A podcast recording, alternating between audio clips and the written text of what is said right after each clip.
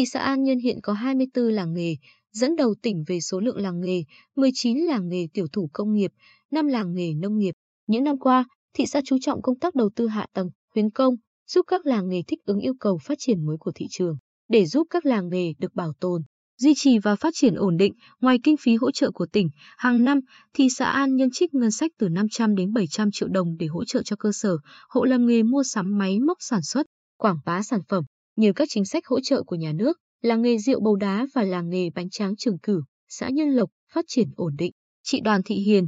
chủ cơ sở rượu Lê Đình Ưng ở thôn Cù Lâm xã Nhân Lộc, cho hay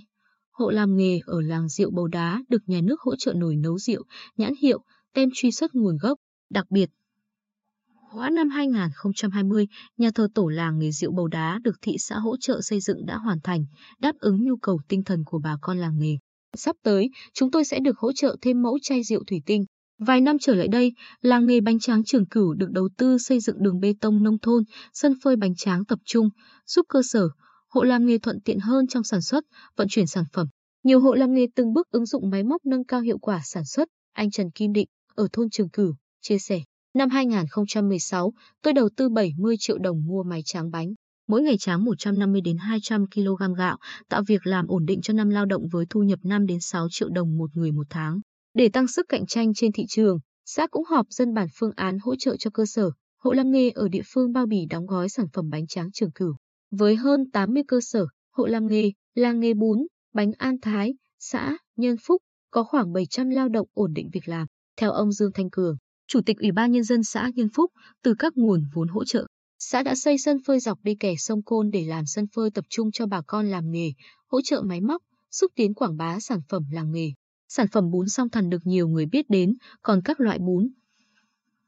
An Thái cũng tiêu thụ trên toàn quốc, mạnh nhất là thị trường Tây Nguyên. Năm 2020, Niên Phúc đã thành lập hợp tác xã bánh, bún An Thái nhằm hình thành chuỗi liên kết, tiêu thụ sản phẩm, tiến tới đăng ký bảo hộ nhãn hiệu tập thể cho sản phẩm. Đến nay, thị xã An Nhơn được Ủy ban Nhân dân tỉnh công nhận lại hai làng nghề truyền thống, rượu bầu đá, xã Nhơn Lộc, làng rèn Tây Phương Danh, phường Đập Đá, bốn làng nghề, bánh tráng Trường Cửu, xã Nhơn Lộc, nón lá Thuận Đức, nón lá Nghĩa Hòa nón lá Đại An, xã Nhân Mỹ, theo quy định Nghị định 52 năm 2018 của Chính phủ về phát triển ngành nghề nông thôn. Ông Phan Thanh Hòa, trưởng phòng kinh tế thị xã An Nhơn, cho biết thị xã tiếp tục rà soát để tổng hợp đề nghị Ủy ban Nhân dân tỉnh công nhận lại các làng nghề, làng nghề truyền thống, nghề truyền thống theo Nghị định 52. Riêng những làng nghề truyền thống trước đây được công nhận như làng nghề Chu Nhang Bà Canh, phường Đập Đá, làng nghề Đan Đát Đông Lâm, xã Nhân Lộc, làng nghề Cốm An Lợi, phường Nhân Thành. Do số hộ làm nghề hiện không còn nhiều nên sẽ đề nghị công nhận nghề truyền thống.